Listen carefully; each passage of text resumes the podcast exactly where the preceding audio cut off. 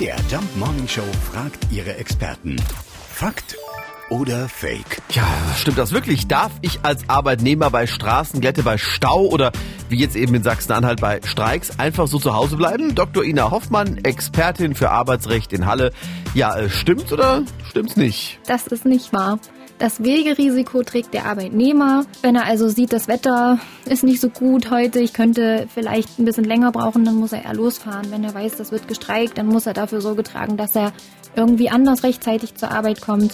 Äh, also dieses Risiko trägt der Arbeitnehmer.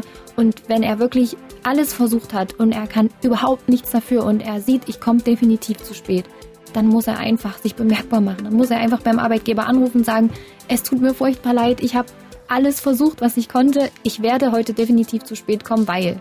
Und dann dürfte einem auch keine arbeitsrechtliche Konsequenz da blühen. Also nein, ne? ein Streik befreit nicht von der Arbeit, es sei denn, Sie gehören zu denjenigen, die äh, streiken. Fakt oder Fake? Jeden Morgen um 5.20 Uhr und 7.20 Uhr in der MDR Jump Morning Show mit Sarah von Neuburg und Lars Christian Kade.